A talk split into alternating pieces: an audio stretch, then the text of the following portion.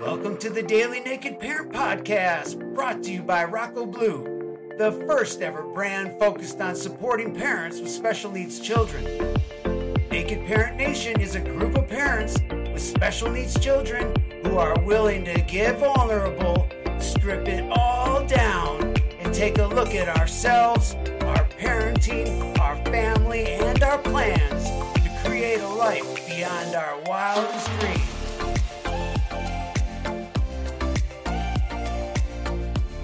Welcome to today's show.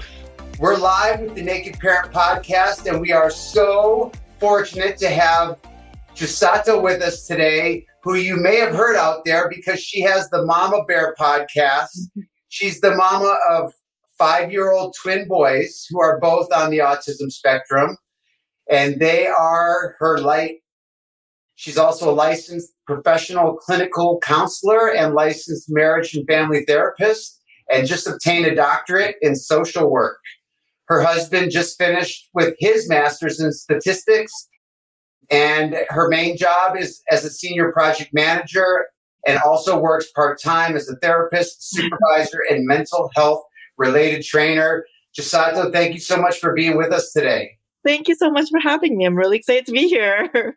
Yes. So it sounds like you are not only a parent in the industry, but a professional as well. What brought you to the industry? Was it being a parent first, or, or tell us about that? Yeah, that's a great question. Um, actually, I was in the industry first and then became a parent. So I actually came into this field originally as a rape crisis counselor. And in my job as a rape crisis counselor, well, volunteer as a rape, rape crisis counselor, I uh, helped to create a program for sexually exploited children. And I love kids. I've worked with kids for a long time. I was a tutor for a long time and I always knew I wanted to work with kids. So meeting with so many teens and younger children who had been through such trauma really just kind of reaffirmed my belief that I wanted to continue working with people and help traumatized populations.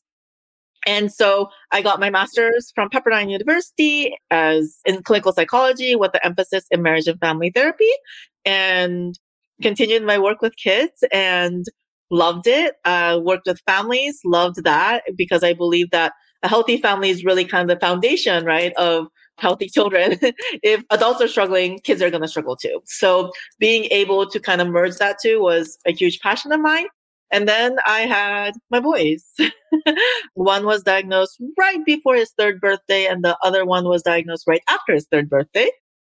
So within like a month or so, they were both diagnosed. And it really helped me merge the two. I had worked with so many kids on with uh, difficult behaviors and difficulty communicating. I did have some clients that were on the spectrum, but that was never my only focus. A lot of my focus was with kids with behavioral health needs, oppositional defiance disorder, ADHD, things like that. But really being able to merge the two has been my my husband says this and I say this often too. I, we've been very lucky because I had that experience before coming into being parents and then, you know, just knowing that they are on the spectrum and knowing how to support them, it's really kind of helped me to learn more. um, because it's so different being a parent and being a professional. It's so different. But being able to merge the two, I we're very grateful that we can at least we try to do on a daily basis. Do you feel like it helped prepare you for some of the impact, like the shock factor that a lot of us parents have, or or was did it still rock your world in its own ways? Yeah, that's a great question. You know, Yuri was diagnosed first, but when Yuri was diagnosed, my heartbreak was not that he got a diagnosis, but knowing how, unfortunately, the stigma that comes along with having any kind of diagnosis, right? Like I'm in the mental health field and it's something that I fight against constantly. I talk about mental health stigma and we, I really encourage positive self-talk and empathy towards others and ourselves. But it, I know from a professional standpoint how hard that is. Knowing that kids on the spectrum or really many diagnoses tend to get bullied more, like that broke my heart of like, how are my kids going to be perceived? Are they going to be seen as they're on the spectrum and that's it. Like, is that all that it's going to be? That broke my heart.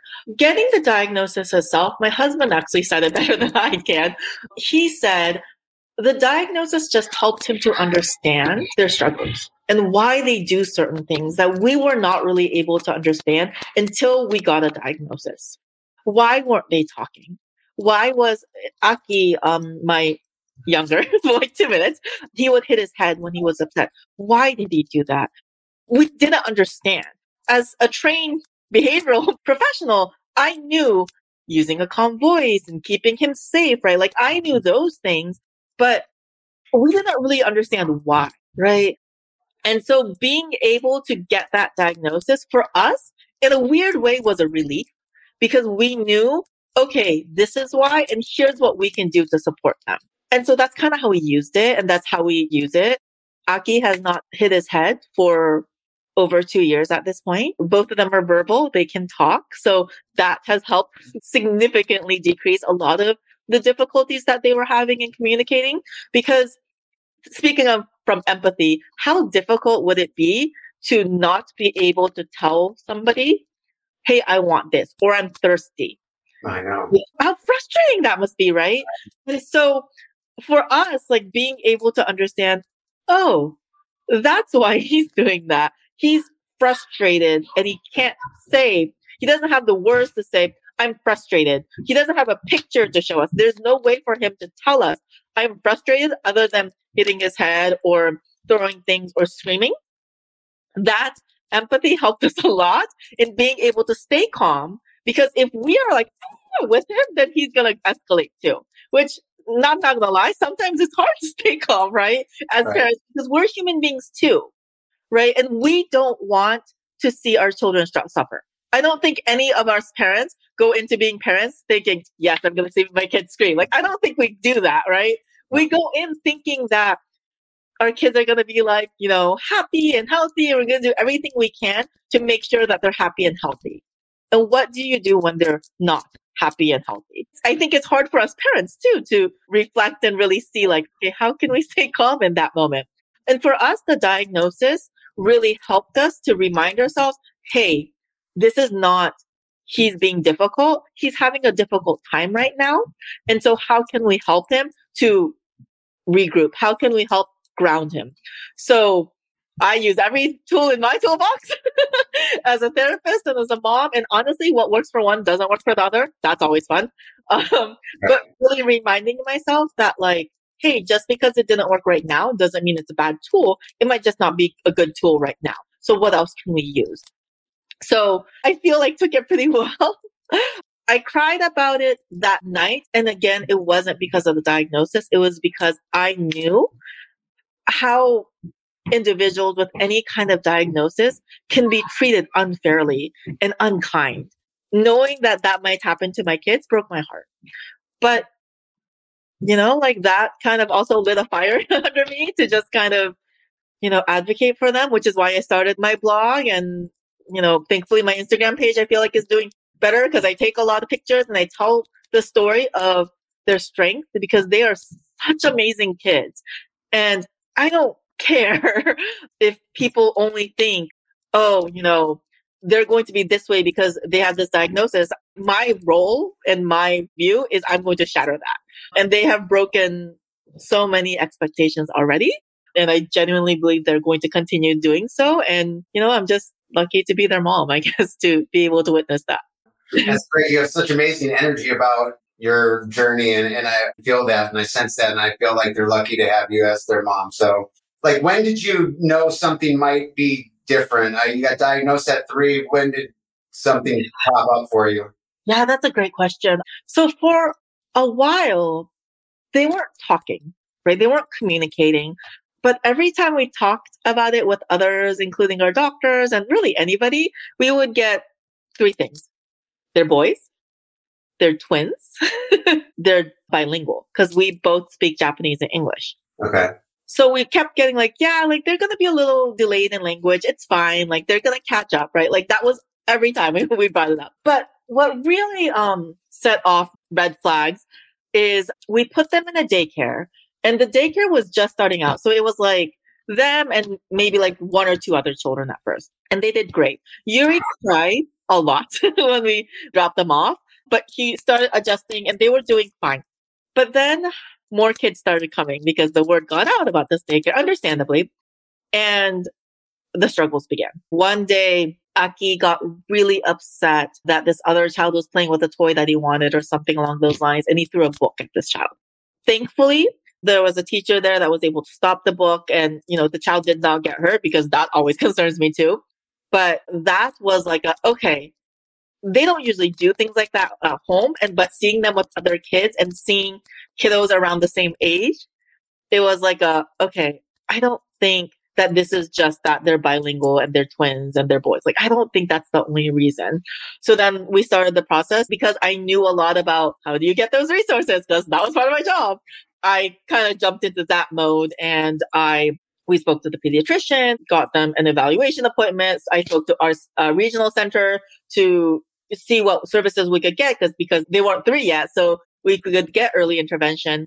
So it just kind of started the ball rolling there, and thankfully, in a lot of ways, they were diagnosed early so that we could, one, I guess for us, like switch our views early of just kind of like, a, oh, this is partly because they have this diagnosis. And not everything is because of a diagnosis, by the way, but it really helped us to know this early in a way, but also get the diagnosis early and get them the support early. It's funny because when I tell the story of how they used to be, I'm sure people are like, and I'm just like, but now, like when you meet them, they're not like that at all. But yeah, for a while there. And then I think another thing was I had a friend come over. She came over every month and she, we're starting that again now that we're all vaccinated and all that. But um, for a while, obviously we stopped. But when they were younger, she came often and she, when she would come, Yuri, there was one time Yuri cried for six hours straight. Wow. Yes. He clung on to me for dear life and he screamed and would cry six hours. That was another red flag to me of like, mm, he's fine when it's me or my parents or my brother or my husband because he knows us. But this was a friend that came quite often and he still was reacting that way. And then I started kind of being careful of, of watching how he responded to people. And I noticed that when it was not somebody that he was comfortable with, as in our family, he would cry and scream. And that was another like red flag of like, oh, I don't think that's normal. like, I don't think that's how two, three year olds, two year olds, I guess at that point respond, right? I understand stranger danger. Totally understand that. But that was another level. And so that kind of again reminded me like, I should probably get this checked out. And if it's just, you know, it's just stranger danger, this is normal for like normal within normal limits for other kids, cool. But if it's not, I wanted to make sure that we knew what it was. So yeah, little red flags, I felt like. Because a lot of the red flags that even as a professional, when somebody says that, oh, I think my kid's on the spectrum, like I can't diagnose because I am not a psychologist, but they do refer. And some of the questions I, I look at or ask, my kids will not really fit into. Mm. They would try to play with other kids. They played with each other. They interacted with each other. They would social smile, right? Like that's the one thing that I would hear a lot. Like as a baby, did they smile at other people? Yes. there were little red flags, but there wasn't this like, yes, this is autism. Like it wasn't like that when we got the diagnosis. So I'm grateful that we were able to get it because, you know, I thought of other things too. Like maybe it's that they just have this language disorder. Like what else could it be? But yeah, like little red flags, I guess. It wasn't something big. yeah. You know, I mean, I think it's a great point that you make about that, the intense crying piece, that six hour piece, because those for me are some of the moments where it doesn't signal this over here. But yet, if you go through those mo- those are heavy experiences yeah. i mean for the child for you and as it interweaves with the rest of life and and those are some of those things that can kind of like make things really confusing and stressful so yeah I mean, like what's normal for like a baby to cry right like it, there's like these like and you know google is not a friend like i I, right. I, I would tell my tell my clients that all the time too I'm like google is not your friend please do not google a diagnosis and for a little bit there, I was like, should I Google this? Like, you know, like what can I do? Thankfully, as a therapist, I have psychologist friends. I have friends that are therapists. I have friends that, you know, work in a lot in this field. So I was able to kind of have ask those questions. And again, like a lot, even them would say like, but they're twins. Like they're supposed to be delayed in language. Like they're supposed to, you know, like have a difficult time with others because they can't talk. Like it was so normalized because again, like I don't think anybody wanted to tell us either, right? Like oh, that's a red flag because they are twins that I think the assumption was that it's going to be different because they're twins, right? Like they're not a singleton and because they're not a singleton, they might not have certain things. They might not meet these developmental markers at a mm-hmm. singleton pace because they are which I think complicated a lot of things. But yeah, like noticing like, oh, six hours, that's not within normal limits. Right? And so like at that point, I was like, what can I do for you? like, right. you know, I'm hugging you. I'm, he was this child that constantly wanted hugs. Again, another thing. Oh, you know, they're on the spectrum. They must not want hugs. They might not, they must not be cu- like cuddly. Oh no, my kids are very cuddly. Like they're constantly hugging and kissing and everything that I thought or that I was taught to look for, they didn't have. But yeah, it was those moments that was like, I should look into this further. like, you know, instead of just minimizing it and saying that this is normal. Right. Yeah. yeah. I think one of the um, knowing when to look into something versus when to be present and just allow life to unfold is such a challenge, I think, in being a parent and questioning if there's special needs and what I need to do with that because we need to enjoy and live life too, not always be trying to figure out what the signal is behind, um, you know, a cry. So thank you for sharing that part of it. What's uh, one of the most challenging moments that stands out for you on your journey so far? Yeah, there's several, but I think the biggest one was when Aki used to hit his head he would get really upset. And it was a daily thing for a while there where he would hit his head on the wall, on the floor, sometimes on people, on me. He would get to the point where he would get so upset that he would take both fists and hit down and hit me right on my wrist. So I would have bruises on my wrist. And I don't, we don't spank my kids. I just don't believe in spanking my kids because if I'm talking to them about using your words, if I don't use my words, how are they going to learn to use their words? But I'm not going to lie. As a human being, there was a little part of me that's like, huh, maybe spanking is the way to go. Never did it. But, you know, for a moment there, right? Like, because he would just, I couldn't get through to him. He would be screaming and throwing things at me or hitting me or hitting his head, trying to hit his brother and trying to kind of like stay calm in that moment is hard. One, seeing your child hurt themselves is not easy, of course. But as a human being, listening to screaming for like an hour or so can be very difficult, right? Right. I'm very thankful that he doesn't do that anymore. As he's able to talk more, we were able to really work on labeling your emotions and, and saying, I'm mad instead of hitting me. Yesterday, he was licking his iPad and my husband told him like, you know, the iPad is dirty. You could get sick.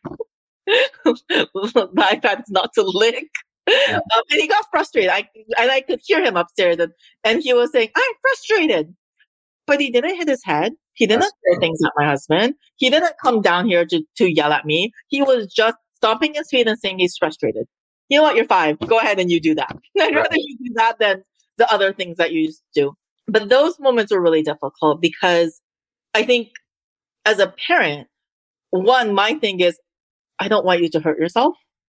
And I don't want you to hit your head so hard that you give yourself a concussion. Right. And he would hit his head on hard surfaces too. And so really kind of trying to get him to a safe place. And he's a big kid. He's my bigger child. like, why do you have to be my bigger kid? So picking him up in those moments where he's squirming and trying to hit you is not the easiest thing to do. Mm. So really just kind of reminding myself to stay calm, which can be hard. And just reminding myself that he's trying to communicate something. Obviously, he's upset right now, right? He's upset that Yuri took his toy or it was his turn to give up the toy or whatever it is. It usually had something to do with something like that or the, or something's not working as quickly as he wants, right? Um, and if we can figure that out and, and help him quickly enough, he wouldn't escalate to that point. But it also would put us in a place where we're kind of feeling like we're walking on eggshells. We weren't too keen on that either. Like that is not fun. And it's also not fair to my other child, to Yuri, that he has to kind of be like careful around his brother either, right? So we really just kind of were like, okay, we'll deal with it when it comes. Like we're gonna, if there's a moment where he's like, you know, let's say he's playing with something and it's not working as quickly as he wants and he starts like hitting it before he escalates the headbanging, can we intervene? So that's kind of what we started doing. What's wrong? Oh, I, I see, you know, your iPad's not working or your remote's not working or your toy's not working. You know, do you want help? Right? Like, oh, mommy's going to help you. Really just kind of almost like narrating everything I do and see, telling him what I see. You know, oh, your fists are clenched. You're mad. I see you're frustrated right now. And getting him to see if he, he can say that. And even if it's math at that point, like I would praise the heck out of him because I'd rather him say oh. that than, than escalate, right? And then if he would escalate, removing him to an area that was safe. So we created like a calming corner. Nice. We have a big big bag chair where he could hit his head all he wants on that thing. He ain't gonna get hurt because it's a big bag chair. We have some books there. We have cushions all around so that if he falls off of it, he falls onto a cushion. I have a jungle gym in my living room.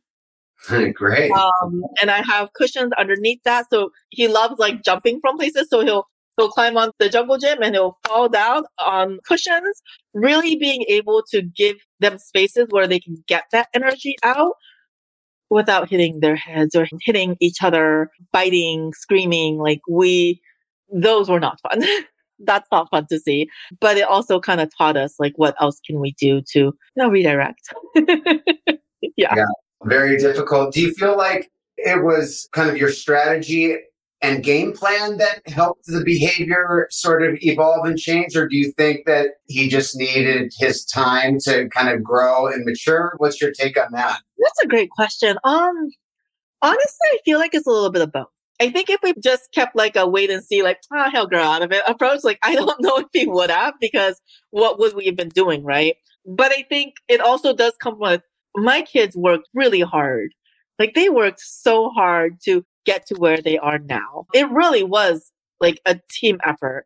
Teachers, my husband, my parents, like it was a huge team effort to get them to where they are. And the biggest team member of their team was themselves. They mm-hmm. worked so hard. They started going to a learning center, a like a it's not a daycare, but it's like a preschool, I guess, for special needs kids when they were two and a half, three. When they were three, we had their first IEP, individualized education plan meeting. Yuri met his annual goals in three months. Wow. And he met his annual goals in six months. Wow. That is not because the adults worked hard. They did, but it was because my kids worked hard. They really tried. Like they really like making people proud. Like they are those kids where Yuri will come and do something and go, mommy, look, like he's that child. He's like that too. So really just kind of showing them that they have the ability and just, you know, cheerleading them and, and making sure have, they have the environment that they can grow. Um, I think was crucial, but I, I cannot say it's only because of us. It's genuinely not. I feel like it was all of us. Um, yeah, and I'm really proud of them because they worked really hard to get to where they're at now.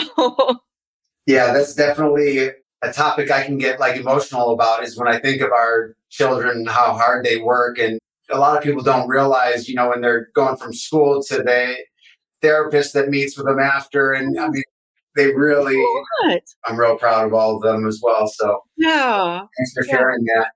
Are there any aha moments that you've had on your journey up until this point? Yeah. I think, I mean, honestly, I think one of the biggest aha moments for myself was the difference between being a parent and a service provider. Okay. because I'm both, right? Like I've worked with families, I've worked with kids with mental health needs. That has been my thing for so long. And I think it's really easy. And I, right now I'm in a position where I supervise other clinicians. So I don't, I don't have my own caseload other than my own private practice. But until then, I think it's very easy for service providers to be like, well, parents should be able to do A, B, C, D, E, and F, G, right? And if they don't, like, they don't care, right? Like, it's so right. easy, I think, for a outside provider to feel that way. Well, why are they no showing all the time? Why are they late all the time, right? I can genuinely say, like, as a when I was a clinician, I would go to people's houses. so it was a little different, but I mean, I had situations where I would go to the clinician, client's house and like parent won't let me in. like, or the parent won't be home. And I'm like, I was to be here at two. I told you to. I, we said we talked at one. Like, what's happening? But as a parent of two special needs kids, really, I think it just showed me like getting from point A to point B is not as easy as I think one thinks, especially as a service provider, right? We, as a service provider, a lot of times we think, but we're there to help, right? Like we're there to provide these services. We're there to help your family, right? And that is true. That's what I gave, came into this field. I wanted to help support people in their growth, whatever that looked like. That is why I came into this field. But I think sometimes we forget that those struggles that that person might have of like, well, they're not coming to sessions, right? Or they're late all the time or whatever it is, that might be exactly why they need us. And as a parent, when our kiddos therapists want to meet with us and we're like, both my husband and I work, work full time right now, we might not be able to meet at two o'clock in the afternoon. Right. we might be, but we might not be, right? And trying to explain that can be hard because that person also works from like eight to five but we also work that time. So how do you navigate that? Right. Mm-hmm. Without feeling of like bad parents, but also without feeling like they're bad providers. And I think because I've been both and I am both, that moment of like, oh, it's because like these families also struggle, maybe in different ways, but they also struggle. And that might be why they're not coming to sessions on time. And I think as a clinician who, let's say, has neurotypical kids or don't have kids, it's, I think, sometimes hard to remember that. Working with clinicians and providing that support to them. Like, I love doing that because I can see them grow, because therapists grow too, by the way. Um, that's a conversation I have a lot with my clinicians of like, well, okay, I, I totally understand. You were supposed to meet with them at two o'clock and they don't come until 2.30 every single time. And it's so frustrating to you. What's stopping them from coming at two o'clock? What's happening? Do they have any other appointments? Is it that client struggles right after school. And so getting them out of the house is hard. Like what's happening, especially right now, it's virtual learning, you know, like what's happening that's causing them to be late 30 minutes every time? Can we push their appointment back? Like, does it have to be? Can we do 2.30? Oh, but I have a three o'clock. Fine. Can you do a 2.33? Because guess what? That's what you're doing anyways. So right. can we say instead of guilting the parent that they're not coming at two o'clock, can we say, hey, you know what?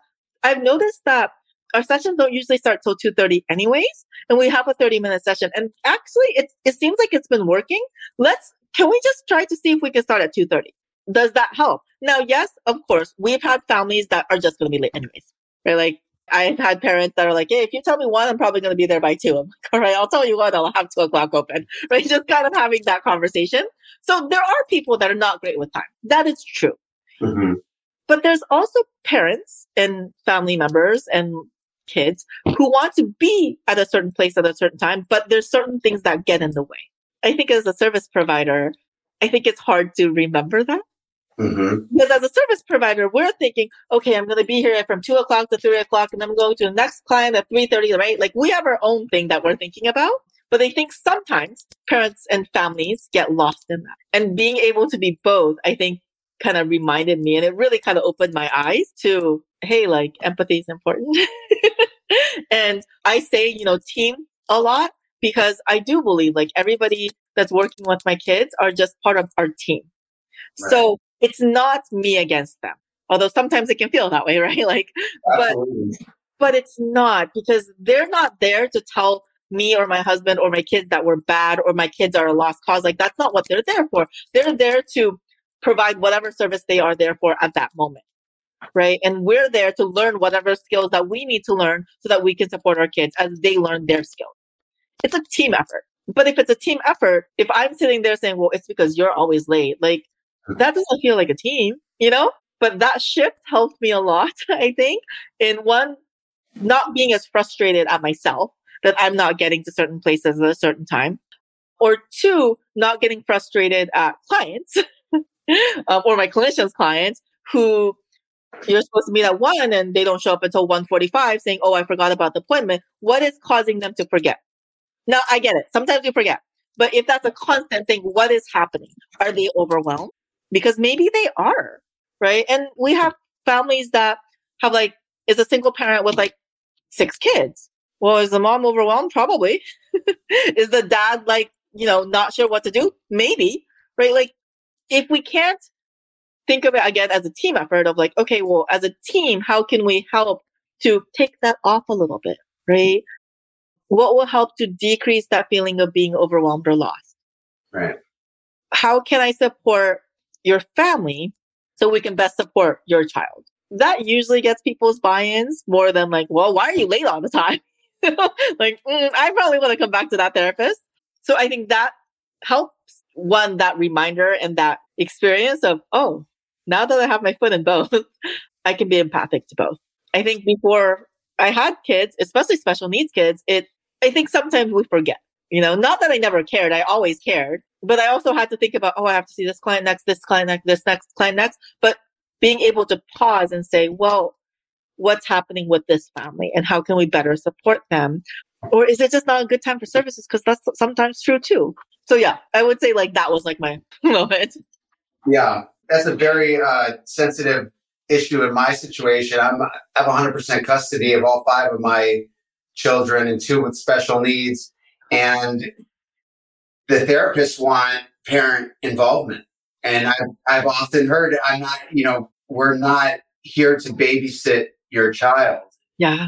Yeah. And then, you know, and that is such a, I don't want, you know, I, I don't want somebody to be there to babysit my child, except if I don't have the time to be there to be yeah. with my child, then I need a babysitter, right? Well, it just so happens that I have four other children I need to attend to for whatever reason. Right. And you happen to be here with, you know, say Rocco, right. and you being here with Rocco is way better than you not being here with Rocco and me not being with Rocco right. because I don't have time to be the parent involved in your therapy. Yeah. And then just the guilt that comes in and the tension and the friction and, and how it can pull us off the feeling of being on the same team. Yeah. And, and then next thing you know, I don't want to see that. Right. I want to see that therapist because I don't want to think about if I'm not being a good parent but at the same time, if I don't learn anything that they're doing, and if we're not supporting the efforts that they're making when they're not here, then is what they're putting their time into helping the child at all? So, absolutely, absolutely. It's a balance, right? Like, it's not that your other kids don't need you. Like, what are we supposed to just ignore those? Like, okay, so I have therapy with him. So you fend for yourself for like an hour. You good? Like, it doesn't work that way, right? And, you know, it would be great if we could clone ourselves, but we can't. So it's kind of finding that balance. So like in a situation like that, if I was a therapist and I've had clients like that, that, you know, is a single parent to multiple children, you know, I would kind of say, well, when's a good time for you? Can we talk on the phone for like 10, 15 minutes? Like, you know, how can we be on the same team? Because you're right. Like the therapist hopefully is there to help. That's the hope. That's right. the hope to help build skills, right? But you're right. Like if you're not involved at all, then there's not much that's going to stick because they're there for however long, like let's say five hours a week and you're there for the rest of the time. Right. But you also have other kids to tend to and they have their own needs. Special needs or not, every child has, has needs, right? right. they all need us. Even as adults, I think we need each other, right? So being able to figure out like, how can we be that team? Because yeah, like guilting you is not going to help anything. Right. But I'm sure the therapist feeling like they're a, a babysitter and they're not doing anything would, is not helping anybody. And it's definitely not helping Rocco. And that's just not fair. Yes.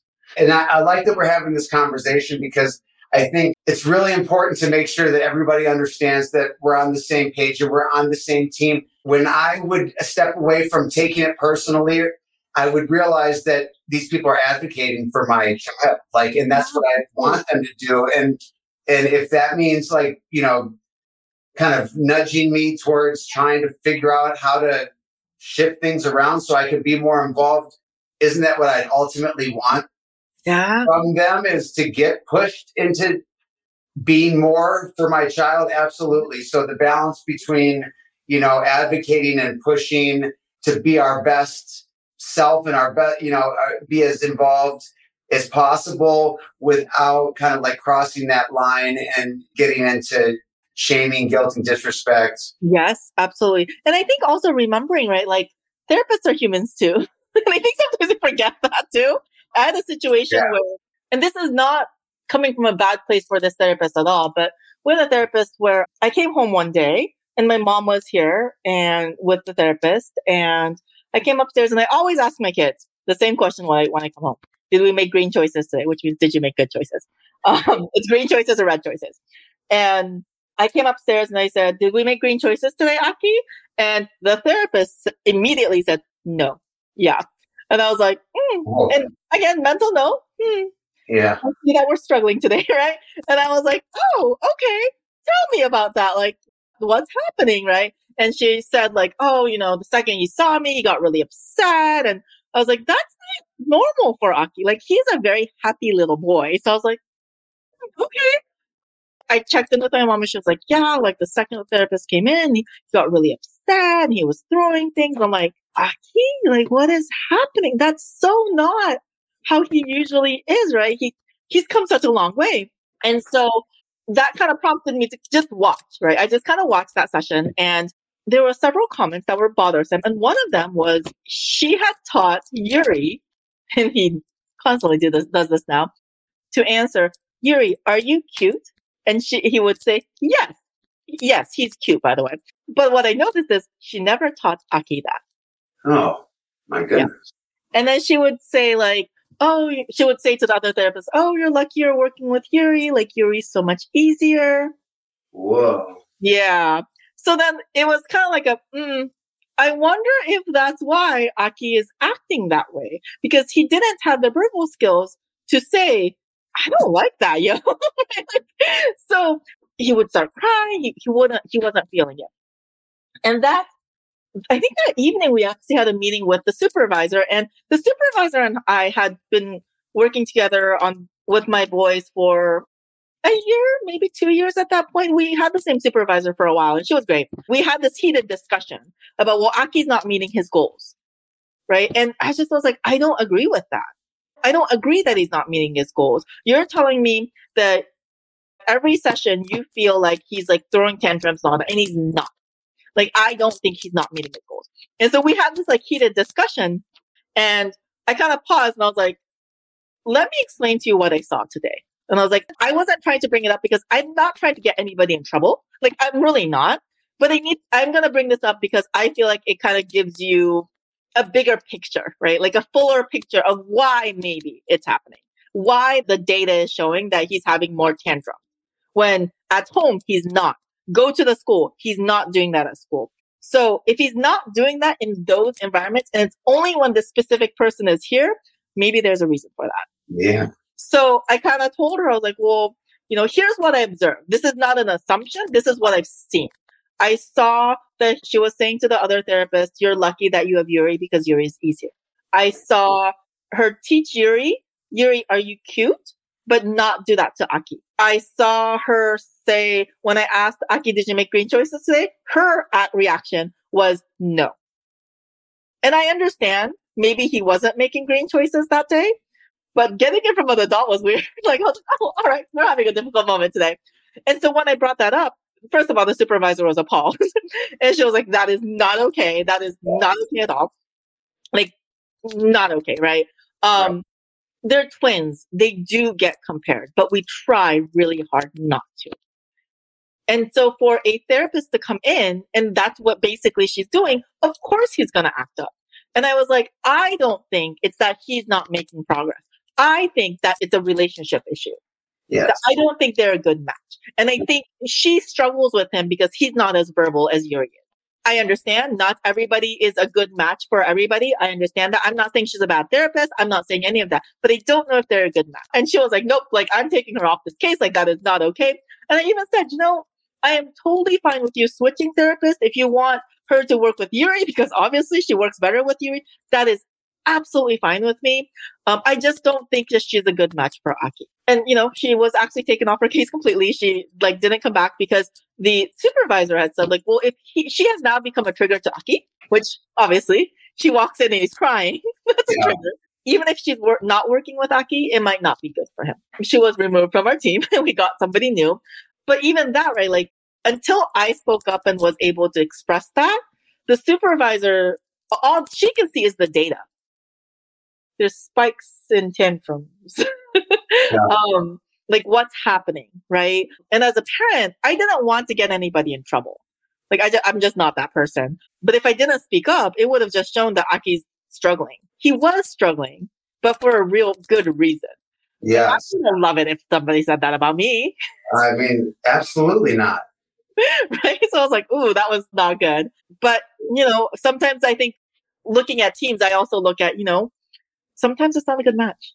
And that's okay. Like sometimes it's not a good match and sometimes we can't work together. That doesn't mean they're bad or we're bad. Just not a good match. Like that situation. I think you're a more evolved person than I am because I actually think that that is horrible. Um, yeah, that's pretty hard. Yeah. I think that, that you make a great point that that does not show up on your statistic report, yeah. right?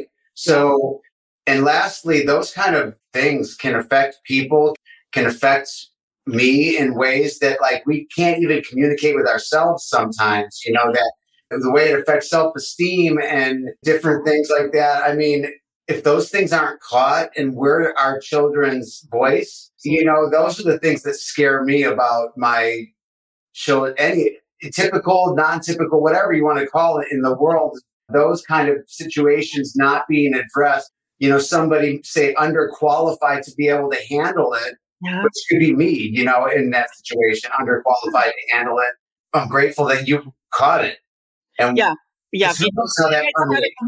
I just would have known that oh, Aki's struggling. Like, I don't know what's happening. That's literally what it would have been like. But to, thankfully, my mom was also there. So she was like, yeah, she walked in and Aki started screaming. And I was like, you sure? like, Aki started screaming because somebody walked in. He is not that kid. Neither of them are that, is that kid right now. So I'm like, oh, that's weird. Why did you do that? Did Yuri do that? Was Yuri upset? Like, you know, what was it? And Yuri was fine. Yuri, you know, went up and said hi. But again, the observation of how she was with Aki and how she was with Yuri. She was not rude to Aki himself, but, and, and I say this often, they're very smart, right? Kids are smart. I don't yeah. care how they are. Kids are smart and they watch us and they listen. And so even though Aki at that point didn't have the verbal skills, he was watching her, right? just little ways that she would interact with Yuri was very different from the way she interacted with Aki. As a child, like how awful is that, right? And like you said, self-esteem, like it's really, it's a blow. So being able to kind of see that and notice that and being able to speak up, although it was hard, yeah, we're very grateful because if that hadn't happened, it would have been my mom. And I don't know. I mean, she's pretty good at like watching them, but I don't know if she would have been able to notice it to the level I did because I'm in the field, right? Like I supervise people. That's part of my job. So I am pretty like careful when I, and I do watch things in a probably a different way than people who are not in the field because, you know, like one, they're my kids, but two, I worked with kids. And I know sometimes the smallest things can affect children, even though I think sometimes we forget that. So yeah, like again, a small thing is teaching one child are you cute? And saying yes, and the other one not. I know that seems like such a small thing, but I think so. I think you know, so. that's so cool. And I was like, yes. yeah. So. And I was like, yes, Yuri's cute. Don't get wrong, but Aki is too. Like they're both really cute kids. But I'm like, but don't teach one something and not the other. Like right. that's not cool. Yeah. So I am grateful I was I came home and saw that because I wouldn't have known. I just would have seen that Aki was struggling. That's all that I would have known. So, yeah. Well, Chisato, you are very easy to talk to. You're wealth of knowledge, and I can talk to you about lots of topics. But we're actually coming to uh, a point where I'm going to need to get to a next interview. So I like to just maybe float it out there that we may be able to do this again someday if you'd be willing to. Yeah, and, um, and maybe we can uh, sort of end this conversation with any uh, suggestions or resources that you would suggest to parents they may not know of or that may help somebody? Is there anything that you can think of that you'd like to share? Yeah, this is not really a resource, but I would encourage everybody one to be kind to yourself, and in the moments that's difficult to be kind to yourself, yes. seek out like a mental health professional. I have seen clients just because you know they feel like they're bad parents and they need somebody to talk to. That's not a mental health issue, but I'm going to talk to them. Mental wellness starts within ourselves and sometimes it's hard.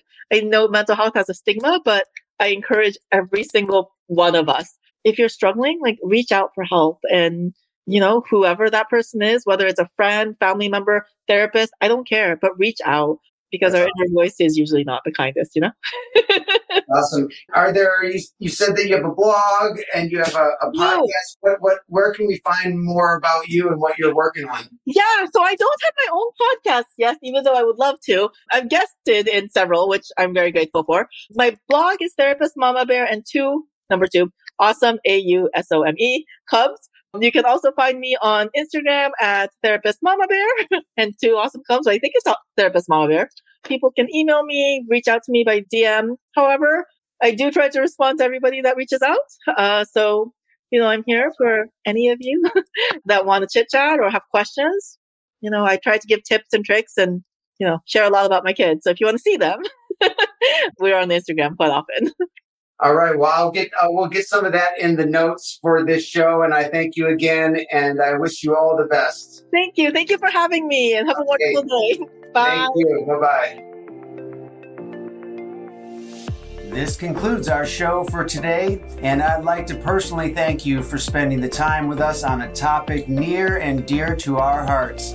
If you'd like to be part of the Naked Parent Nation and help us reach those parents that are struggling and overwhelmed, there's no better way to help than by subscribing, rating, and reviewing the show on iTunes.